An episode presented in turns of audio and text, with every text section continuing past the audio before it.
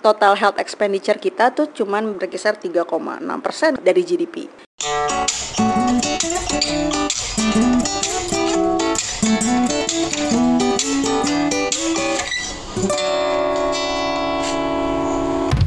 Hai Sobat Relatif, ketemu lagi kita di Relatif Perspektif Podcast bareng gue Dr. Sheila Putri Sundawa. Gue lagi agak pilek nih. Moga-moga bukan corona sih, tapi Camry aja ya nggak biar kayak mobil pejabat gitu. Nah, coba deh, gue mau tanya sama lo. Menurut lo siapa sih pahlawan tanpa tanda jasa di bidang kesehatan di Indonesia tentunya? Kalau menurut gue dari kondisi sekarang ini pahlawannya itu bukan orang, tapi suatu sistem jaminan kesehatan yang kita sebut sebagai BPJS. Lo perhatiin deh, berapa banyak orang yang nggak bisa berobat jadi bisa berobat karena sudah ada BPJS. Berapa banyak orang yang dulu sebelum punya BPJS cuman mau datang ke rumah sakit kalau udah sakit parah, kalau udah mau sekarat aja gitu. Sekarang jumlahnya udah jauh lebih banyak yang mau berobat, mau kontrol teratur karena mereka sudah punya jaminan BPJS. Jadi menurut gue BPJS itu seperti seperti suatu berkah atau oase di gurun pasir. Cuman gue tuh melihat BPJS ini agak khawatir juga ya. Setiap tahun itu selalu selalu defisit nih. Ada gak sih caranya nih biar kita bisa menyelamatkan pahlawan kita ini? Nah hari ini saya pergi ke kantor CISDI, ketemu dengan salah satu staff dari CISDI. CISDI itu adalah Center for Indonesia Strategic Development Initiative. Hari ini saya dengan Dr. Yurdina Melisa. Halo. Ada dokternya banget. Hai, halo. Ya, ya udah. Saya panggil apa ini baiknya? Panggil Ica aja. Udah panggil. lama nggak praktek jadi malu kalau ngaku dokter. Ya, baiklah. Kak Ica. Ya, kita akan ngobrol sama Kak Ica hari ini. CISDI ini sudah lama di Indonesia, sudah sekitar lima tahun ini. Dan dari perjalanannya selama lima tahun ini, hasil pengamatan dan pengambilan data di seluruh Indonesia ini baru akhir tahun lalu, tahun 2019 bulan Desember ya kak ya, CISDI mengeluarkan suatu rekomendasi gimana caranya untuk memperkuat sistem kesehatan kita. Nah kita akan lanjut untuk bahas ini di segmen selanjutnya.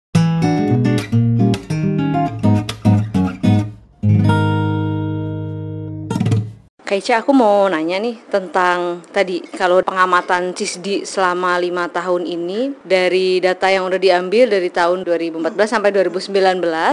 Nah ini salah satu yang besar yang ditemukan di sini itu kan masih belum kuatnya di layanan kesehatan primer ya dan salah satunya ini uh, ada kaitannya juga nih nanti dengan pembiayaan dari kesehatan kita sendiri dengan BPJS. Hmm. Kita bisa diceritain nggak kak dengan temuan dari CISDI sama lima tahun belakangan ini?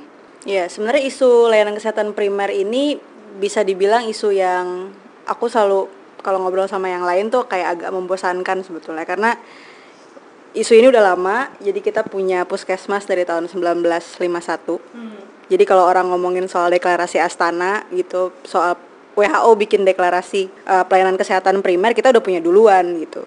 Dari tahun 1951 dan memang itu didesain bahwa kita harus punya sebuah layanan yang bisa menjangkau semua orang. Layanannya harus komprehensif. Jadi memang dari awal diset dalam tanda kutip sangat ambisius. Jadi dia harus bisa ngobatin orang tapi juga harus bisa jaga kesehatan orang lain.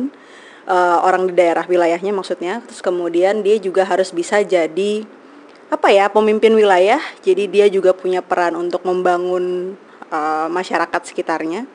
Dia punya peran untuk memastikan bahwa orang-orang yang ada di wilayah kerjanya tahu hak kesehatannya. Jadi memang ini sebuah konsep yang luar biasa yang lama-lama tapi kemudian mulai agak dilupain. Jadi kalau dilihat dulu kita mulai dari konsep puskesmas tapi kan kemudian seiring sering apa ya kemajuan zaman modernisasi atau apa orang jadi mikir bahwa puskesmas itu cuman buat apa sih pusing keseleo masuk angin gitu. Jadi yang datang cuma orang-orang yang dalam tanda kutip miskin yang nggak bisa mengakses layanan yang lebih mahal misalnya yang lebih mahal dianggap bahwa itu lebih bermutu dan lain sebagainya. Akhirnya puskesmas lama-lama tidak lagi menarik tidak hanya untuk pasien tapi juga untuk tenaga kesehatan. Saya dokter jadi saya tahu bahwa impian semua dokter di Indonesia setelah lulus itu bukan kerja di puskesmas tapi jadi spesialis. Jadi makin ditinggalin. Gitu padahal posisinya sangat strategis. Jadi kalau kita lihat itu kan layanan paling dasar ya namanya juga pelayanan kesehatan primer yang paling utama. Jadi kalau kayak bangun rumah kesehatan itu kayak pondasinya yang harus dibangun duluan. Gitu. Um, dia paling dekat sama masyarakat. Satu-satunya layanan yang memungkinkan banyak isu bisa terintegrasi itu di puskesmas kalau kita udah bicara pelayanan kesehatan sekunder rumah sakit ke atas tuh ya itu kan nggak mungkin kita bisa mengatasi persoalan gizi misalnya gitu tapi lewat pintu masuknya sanitasi itu kan udah nggak mungkin lagi gitu di puskesmas itu dimungkinkan sehingga layanan kesehatan bisa lebih efektif menyelesaikan masalah, kemudian juga lebih efisien dalam penggunaan sumber daya. Dari laporan CISDI yang kemarin e, dirilis itu akhir Desember saya juga baca kalau sebenarnya kita sekarang ada di transisi epidemiologi ya kak ya. Kita lagi ada di posisi di mana penyakit yang kita hadapi ini tidak hanya penyakit menular, tapi juga sudah banyak penyakit tidak menular. Malnutrisinya sudah tidak lagi gizi buruk aja, tapi sudah banyak obesitas juga yang tentunya pasti ini ada mempengaruhi juga bagaimana budgeting untuk kesehatan kita jadi terbebani berat nih kak. Kalau dari situasi yang seperti ini, kira-kira apa ya yang bisa dikerjakan supaya kita nggak bangkrut secara uh, health financing, tapi kita juga nggak lumpuh gara-gara banyaknya penyakit yang sekarang membebani negara kita ini. Ini Jawabannya panjang. Soalnya tadi puskesmas harus dilihat sebagai sebuah sistem layanan, bagian dari sebuah sistem layanan. Dia bukan bangunan, dia bukan juga sebuah klinik yang tugasnya cuma kuratif gitu ya dan puskesmas kalau kita bilang pelayanan kesehatan primer saya harus mengingatkan kita untuk ngerujuknya bukan cuma puskesmas tapi juga klinik-klinik swasta. Jadi kalau ngelihat di dokumen yang kita keluarin itu kita menyoroti bahwa puskesmas yang sekarang itu terkendala banyak hal. Jadi puskesmas kita kan dibangun dulu ketika Indonesia itu mostly ya tadi kamu bilang malnutrisi terus kemudian penyakitnya penyakit menular. Jadi memang dia didesain untuk itu. Sehingga kalau dilihat dari pembagian program kerja puskesmas tuh yang program kerja wajibnya tuh kayak penyakit-penyakit yang dulu-dulu lah ya dibilang penyakit yang dulu-dulu gitu. Jadi maternal health, uh, child health, terus penyakit menular. Sekarang transisi epidemiologi yang menjadi tantangan adalah bagaimana membuat puskesmas tetap bisa relevan di kebutuhan dunia yang sekarang. Itu artinya masalah leadership harus dipikirkan lagi karena sekarang desentralisasi, Kementerian Kesehatan tidak sepenuhnya punya kontrol terhadap puskesmas karena dia akan tergantung sekali oleh banyak keputusan di level provinsi dan juga level kabupaten. Terus kemudian pendanaan. Kalau dulu puskesmas itu pendanaannya sistemnya kan kayak global budget ya. Jadi puskesmas dikasih sekian uang, dikasih obat, dikasih apa alat kesehatan dia harus running. Sekarang karena kebutuhannya adalah untuk memastikan bahwa resource-nya efisien, kita mulai berganti tuh cara kita mendanai puskesmas. Jadi mulai ada kapitasi, mulai ada apa lagi ya um, dana suntikan lah untuk menaikkan insentif promotif preventif dan lain sebagainya. Jadi yang tadinya cuma satu source financing sekarang udah kayak blended. Jadi ada berbagai macam channel. Tantangannya adalah sekarang bagaimana memastikan bahwa uang yang kita gelontorkan sebagai sebanyak itu ke puskesmas itu bisa berfungsi untuk bikin dia bisa meningkatkan kualitas. Dulu saya pernah tugas di Sulawesi. Itu dana bantuan operasional kesehatan buat puskesmas saya tuh cuma ngelola 100 10 juta sekarang satu puskesmas bisa 700an juta bisa. itu untuk wilayah kerja yang sama Iya, jadi kan puskesmas tuh sekarang kurang lebih 30 ribu penduduk ya wilayah nah, kerjanya. Jadi bervariasi tuh nanti ada ada ininya sih ada hitungannya. Jadi berapa dari mulai berapa banyak penduduknya, seberapa lengkap tenaga kesehatannya itu bervariasi bisa sampai 600 900 juta yang mereka keluar per tahun itu baru dari uang BOK-nya doang. Hmm. Belum uang yang masuk dari JKN, belum uang yang memang dikasih dari pemerintah daerah setempat untuk operasional dan lain sebagainya. Nah, itu uang yang makin besar yang dikelola, hmm. berarti kan harus punya kapasitas untuk mengelola. Nah, itu itu kita garis bawahi gimana caranya memastikan bahwa manajemen keuangan puskesmas juga baik. Terus yang ketiga tenaga kesehatannya. Kita makin bagus kan sebenarnya rasio jumlah dokter yang ada di puskesmas makin lama makin bagus gitu tapi kan puskesmas nggak cuma butuh dokter dia juga butuh bidan, perawat, mungkin butuh sosiolog, mungkin butuh antropolog, mungkin butuh orang yang ngerti IT supaya bisa ngelola sistem apa namanya ya medical recordnya misalnya gitu. Nah sekarang mau gimana memastikan bahwa semua puskesmas yang pertama terisi lengkap uh, tenaga tenaga kesehatannya. Yang kedua, bagaimana memastikan orang yang ada di puskesmas itu punya kapasitas untuk melakukan tugas sesuai tupoksinya di puskesmas. Dan itu jadi panjang masalahnya karena kemudian terkait dengan apakah tenaga kesehatan kita disiapkan untuk bekerja di puskesmas. Yang kedua adalah disiapin nggak dia sebelum masuk, begitu sudah masuk puskesmas, dia punya nggak sih sistem training in service yang memungkinkan dia selalu up to date sama yang baru karena layanan kesehatan primer itu kan nggak cuma ada di Jakarta dia juga ada di seluruh di pelosok Indonesia sehingga kemudian harus ada mekanisme yang sama dan yang berkualitas untuk memastikan semuanya masih up to date.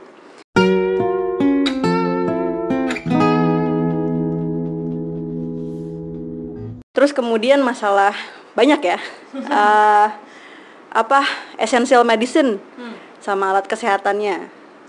Apakah sudah semua puskesmas bisa memberikan layanan sesuai dengan uh, apa namanya yang yang yang seharusnya gitu? Uh, ada satu report kalau misalnya mau baca uh, di World Bank tuh mereka keluar report judulnya Is Indonesia Ready to Serve? dia melihat bahwa dari 34 layanan esensial belum semua puskesmas bisa gitu. Penyebab macam-macam. Bisa karena memang obat esensialnya nggak ada uh, atau tenaga kesehatannya nggak ada. Kalau di puskesmas nggak bisa ditanganin, makanya kita jebol di layanan kesehatan sekundernya. Terus masalah IT, masalah outreach dan lain sebagainya. Jadi urusan puskesmas banyak sekali dan nggak bisa dikerjain tuh kayak piecemeal satu-satu gitu, hmm. karena semuanya jadi link kan. Hmm masalah financing itu ngaruh ke seberapa mau tenaga kesehatan kerja di puskesmas misalnya. Masalah financing ngaruh seberapa mampu dia purchase obat yang baik.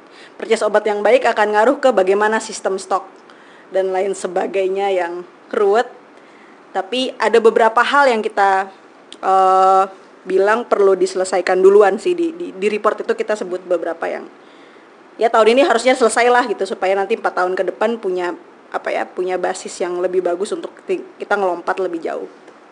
Jadi sebenarnya kalau penghematan biaya kesehatan dengan mengedepankan layanan kesehatan primer itu untuk sekarang mungkin tadi ya belum bisa optimal karena ada beberapa hal di puskesmas sendiri atau layanan kesehatan primer lain yang krusial yang belum disiapkan gitu. Ya. untuk apalagi tadi e, transisi epidemiologinya dan tenaga kesehatan yang disiapkan itu sendiri harus di training berkala ya kak ya. Nah ini menarik.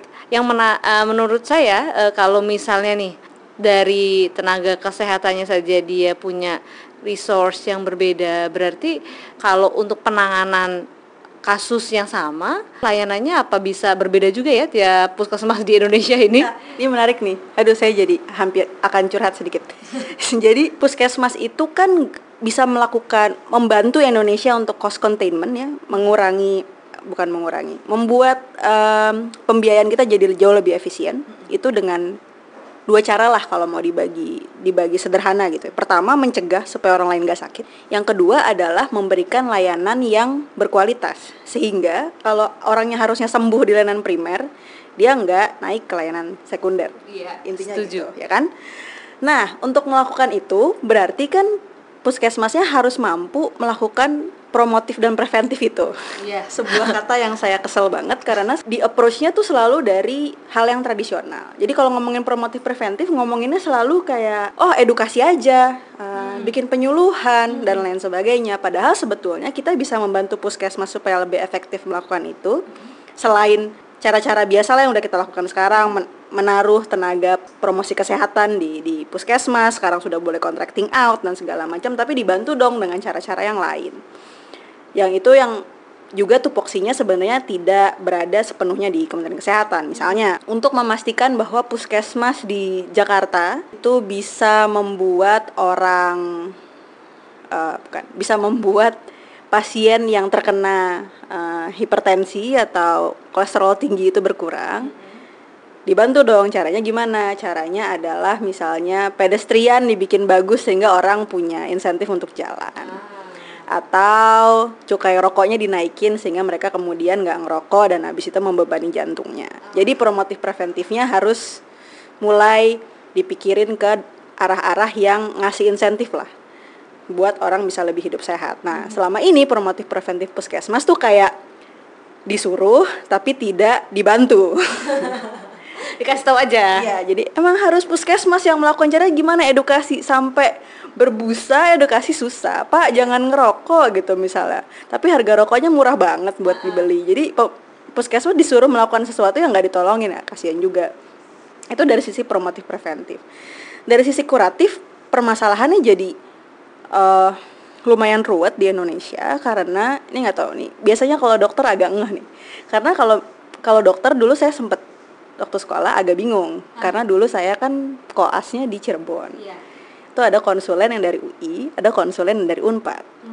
Kalau saya mau ujian, saya harus tahu dulu saya mau uji siapa, lulusan UI apa lulusan Unpad. Oh, karena jawabannya beda Jawabannya beda, ya kan? Eh, mau ibu yang eklamsi gitu dikasih MGOS 4-nya mau di IV atau mau disuntik di bokong ya kan? Itu beda center, beda standar. Gitu. Kenapa? Karena memang Indonesia tuh ajaibnya punya standar biaya untuk setiap diagnosis apa gimana cara kita eh, nyembuhin orang ada tuh standar biayanya kalau tipes itu misalnya eh, rumah sakit dikasih 3 juta untuk bisa mengobati orang sakit tipes misalnya gitu ya tapi Indonesia nggak punya tuh standar pelayanan untuk setiap penyakit. Eh, ada beberapa yang masih pending di Kementerian Kesehatan gitu. Jadi idenya juga belum akur buat yuk kita bikin standar layanan yang sama. Begitu nggak ada standar layanan yang sama maka kan ikut SOP masing-masing rumah sakit kan. Sehingga jadinya susah karena terus kalau misalnya kita mau revisi SOP misalnya berdasarkan uh, gold standar terapi yang baru susah karena terus nggak nggak bisa gitu. Beda dengan Inggris misalnya mereka punya satu lembaga yang emang bikin SOP gitu. Sehingga kemudian dokternya tahu gimana cara treat pasien mulai dari pelayanan primer terus sampai layanan uh, tersier. Nah, susahnya lagi, terus kemudian karena nggak ada standar, masyarakat itu juga nggak tahu. Kalau misalnya dia sakit, apa sih yang pantas dia dapetin dari sebuah layanan. Ya, jadi kalau saya sakit tipes, itu standarnya saya harusnya dapat apa sih? Obatnya saya mesti dapat apa, berapa lama? Kemudian kalau saya masuk rumah sakit, wajarnya saya di rumah sakit berapa lama? Gitu masyarakat juga nggak tahu sehingga tidak ada social accountability kepada tenaga kesehatan juga gitu sehingga kemudian kalau mau ranking rumah sakit yang bagus sama yang enggak masyarakat juga akhirnya kayak nggak tahu caranya gimana gitu nah jadi persoalannya ruwet karena itu sih. Gimana cara memastikan bahwa ini kita agak melebar sedikit jadinya tapi kurang lebih em, sekarang kita masih kurang-kurang di beberapa tempat karena memang secara sistem belum sebegitu rapihnya. Gitu. Jadi kalau kemarin ribut-ribut soal BPJS nih tiba-tiba kan dulu sempet tuh ribut BPJS nggak nanggung apa namanya katarak apa ada tiga penyakit aku agak lupa penyakit apa aja. Itu kan dulu ribut kan orang gitu Eh, harusnya kan bisa balik bahwa kenapa BPJS bilang nggak mau nanggung? Karena da- standar layanan nasionalnya kan harusnya nanggung gitu. Nggak ada yang bisa bilang kayak gitu karena belum ada standarnya. Ya baiklah. Eh cuman dari diskusi kita tadi kak aku nangkap beberapa poin nih. Jadi sebenarnya kalau kita mau meningkatkan pelayanan di kesehatan primer itu nggak cukup dengan menguatkan fasilitas kesehatan primernya itu aja ya. Harus semua aspek sektor lain dibantu gimana supaya eh, kesehatan itu difasilitasi kayak tadi ya kan kayak bikin trotoar gitu ya itu eh, mungkin itu bisa di ini ya diinkorporasikan lagi supaya em, gimana caranya supaya result dari semua kebijakan itu adalah mengedepankan kesehatan gitu. Yes. Iya, ben- ya. itu kayak kalau WHO bilang tuh namanya health in all policies. Jadi kalau kita mau sasarannya adalah manusia Indonesia yang sehat, maka kemudian nggak cuma tugasnya Kemenkes aja. Karena kalau misalnya di Jakarta eh, ISPA-nya tinggi gitu.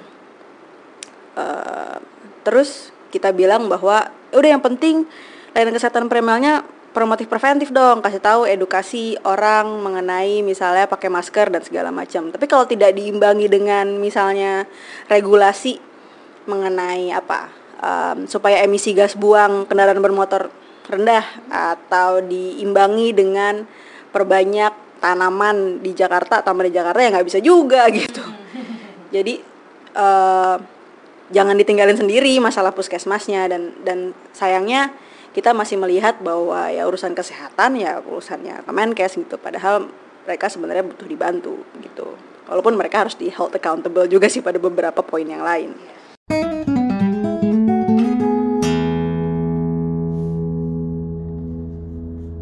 Oke, nah kalau untuk ini tadi kan kita sudah coba dengan penguatan layanan kesehatan primer ya, ya.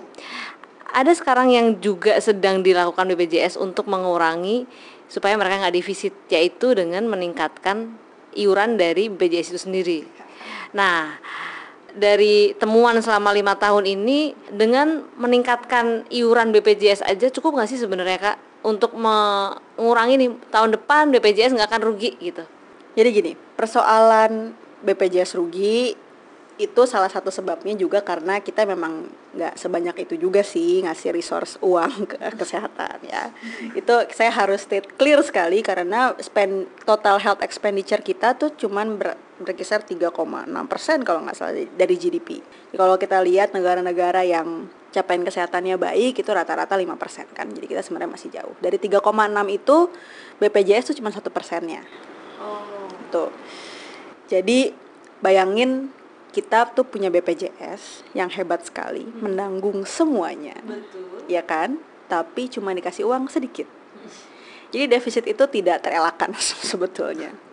Jadi pasti defisit gitu. Orang banyak mau tapi dompetnya nggak ada gitu. Gitu Nah, menaikkan iuran itu salah satu dari solusi yang memang harus dilakukan. Posisi CISDI adalah bilang bahwa iuran mesti naik. Kita udah bilang dari beberapa tahun lalu iuran mesti naik. Tapi sekarang pertanyaannya kan selalu the devil is in the detail kan. Hmm. Naik seberapa tinggi pertanyaannya. Yang kedua adalah naik untuk golongan yang mana. Hmm. Itu mesti dipikirin. Nah, kemarin saya sempat datang ke acara di Bali. Jadi ada satu conference health economics di Bali. Salah satu panelnya ngomongin soal kenaikan iuran BPJS. Hmm. Kenapa kemudian diputuskan dua kali lipat ya hmm. untuk semua golongan. Ada satu pembicara, saya nggak perlu sebut namanya, dia bilang bahwa kita kaget juga karena pemerintah itu menaikkan iuran lebih tinggi daripada yang kita usulkan. Oke. Okay. Jadi kalau kita dalam dalam urusan financing for health ini kita tuh kalau nyuruh orang uh, membayar iuran kan ada dua ya yang mesti diperhatikan. Seberapa sanggup dia bayar ability to pay dan seberapa mau dia bayar willingness to pay. Itu macam-macam. Jadi kalau ability to pay akan bergantung kepada misalnya berapa sih pendapatan orang di Indonesia itu ya. Jadi kalau misalnya pendapatan kita lebih tinggi ya ability to pay kita akan lebih lebih tinggi. Yang kedua willingness to pay. Kalau willingness to pay itu seberapa rela sih gue bayar buat layanan BPJS gitu iya, kan? Itu ada iya. hitungannya tuh. Nah. itu ada hitungannya. Katakanlah X saya nggak nggak terlalu hafal. Angkanya ada sih. Jadi kayak kalau dihitung-hitung tuh kira-kira berapa. Jadi kalau nggak salah oh saya ketemu datanya ternyata.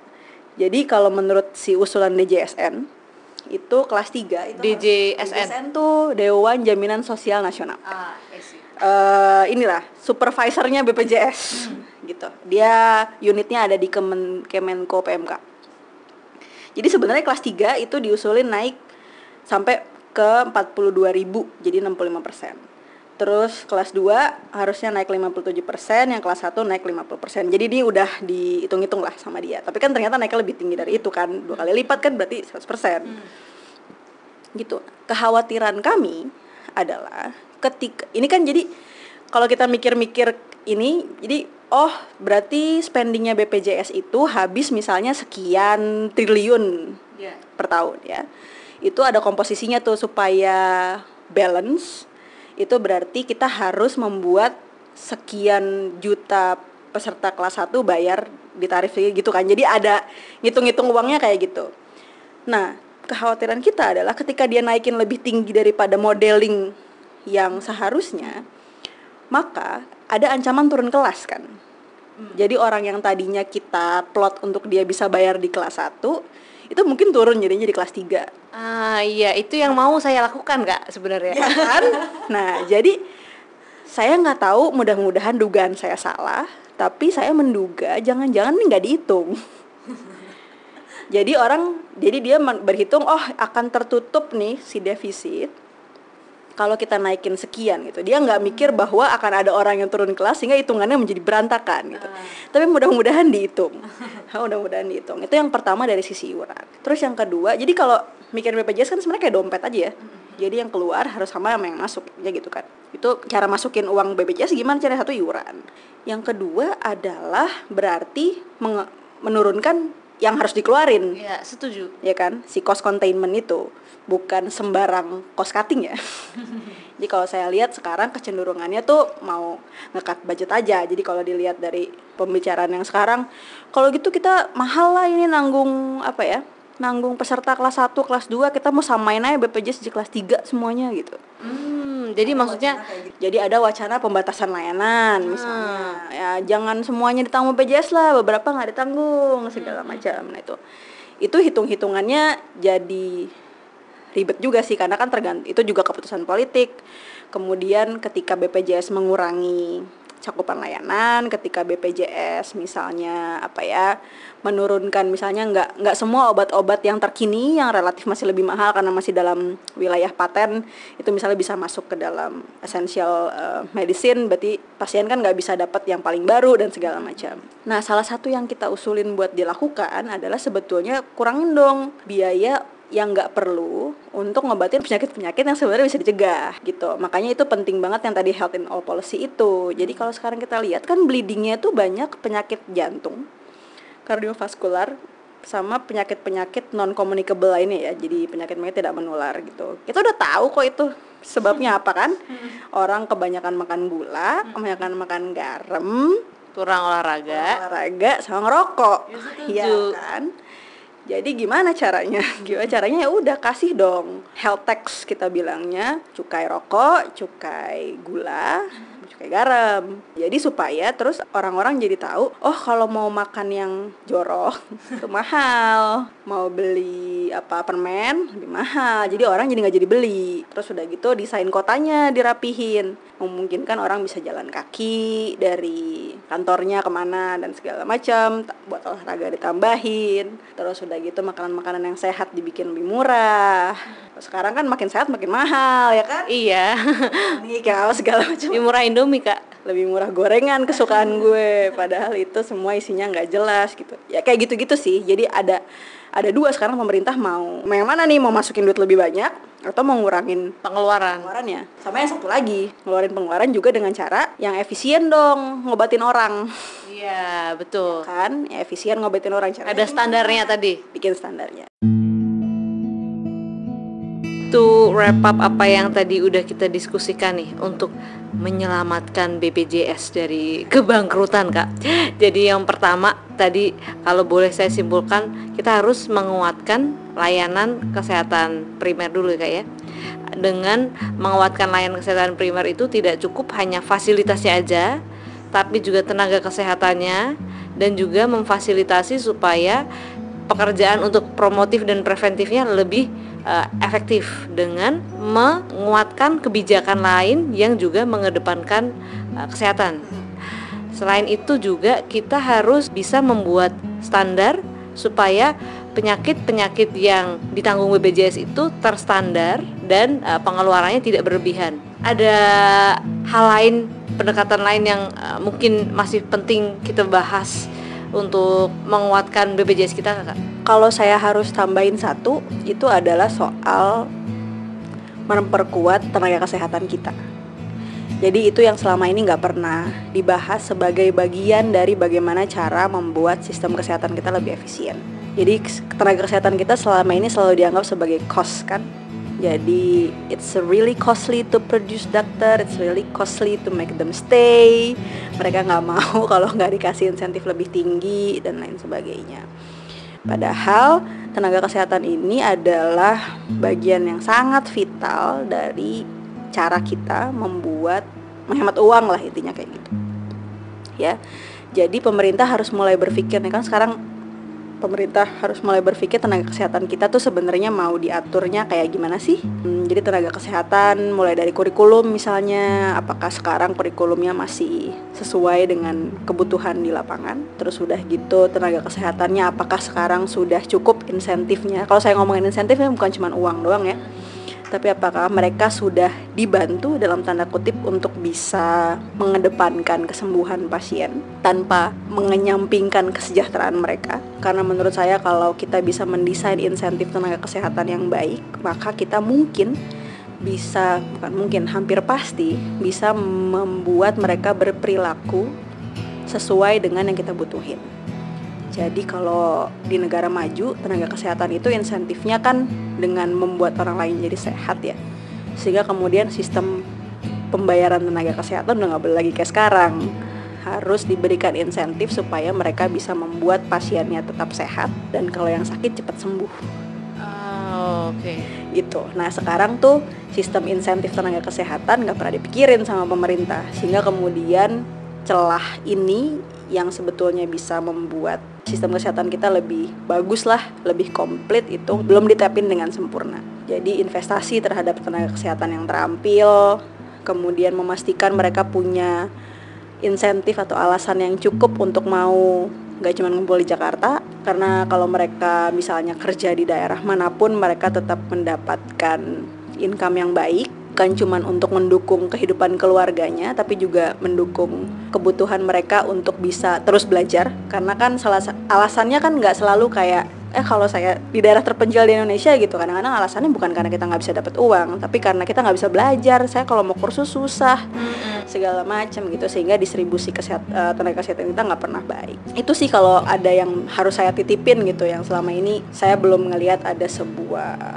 program yang betul-betul sasarannya adalah membuat tenaga kesehatan itu bisa bekerja dengan baik. Oke, okay. itu dia. Curhatan dari sejak tahun berapa itu ya? saya tuh praktek terakhir itu saya pulang sekolah 2017. 2017. Tahun nggak oh. Lumayan lah ya.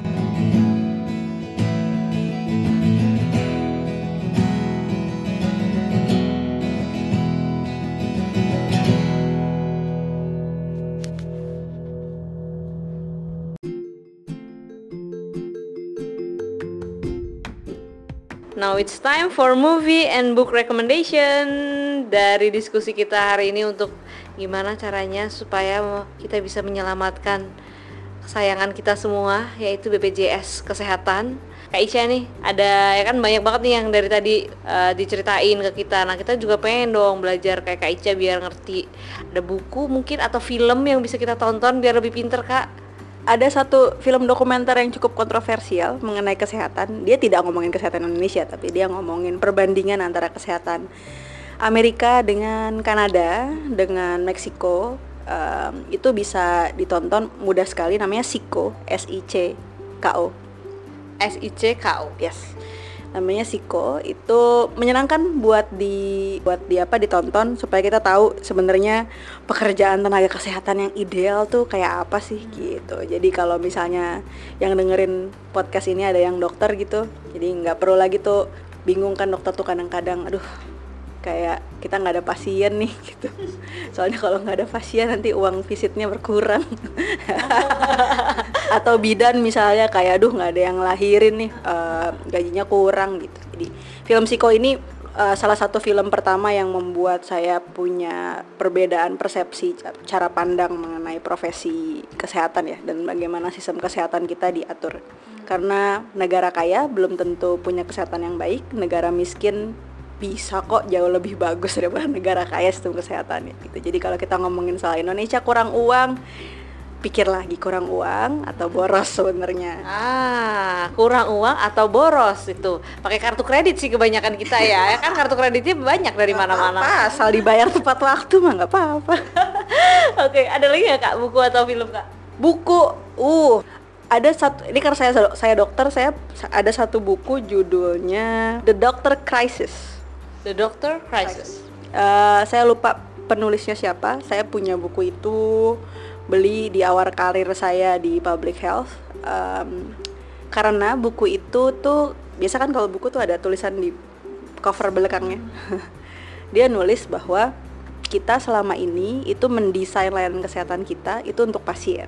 Oh, oke okay, betul. Patient centered care dibilangnya. Tapi salah satu argumen buku itu adalah kita harusnya mendesain sebuah layanan kesehatan yang memungkinkan tenaga kesehatan bekerja dengan baik.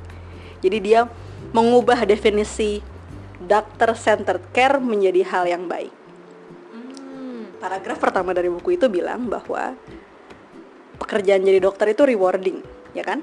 Ngelihat orang sembuh gitu, ngelihat orang bisa dari wah sakit banget akhirnya kita bisa lihat dia bisa berdiri lagi ya segala macam yang luka jadi sembuh dan segala macam rewarding sekali kan tapi sekarang dokter di era JKN gitu. Saya mungkin nggak bisa me, saya menangkap banyak lah di media bahwa ada beberapa teman yang aduh kalau anak gue jangan jadi dokter deh nanti gitu.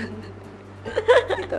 Jadi kayak apa ya sistem kesehatan kita tuh dilihat sangat pesimistis oleh sekumpulan orang yang justru penting untuk sistem kesehatan itu.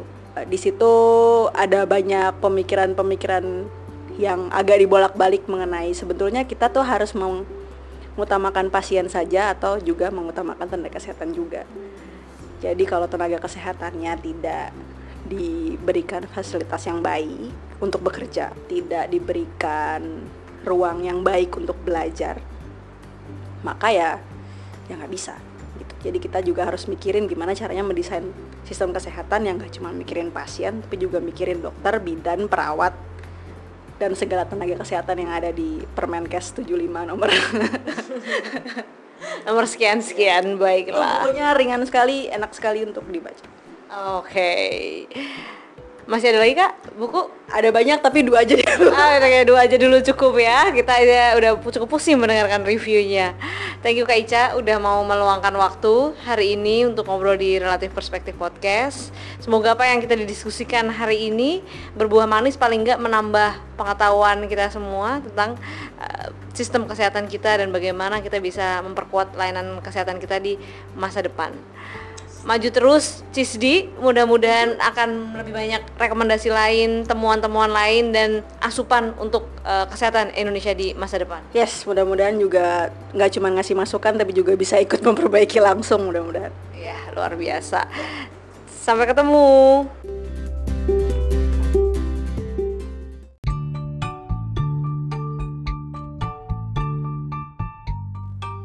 So that's the end of our relative Perspektif Podcast kali ini.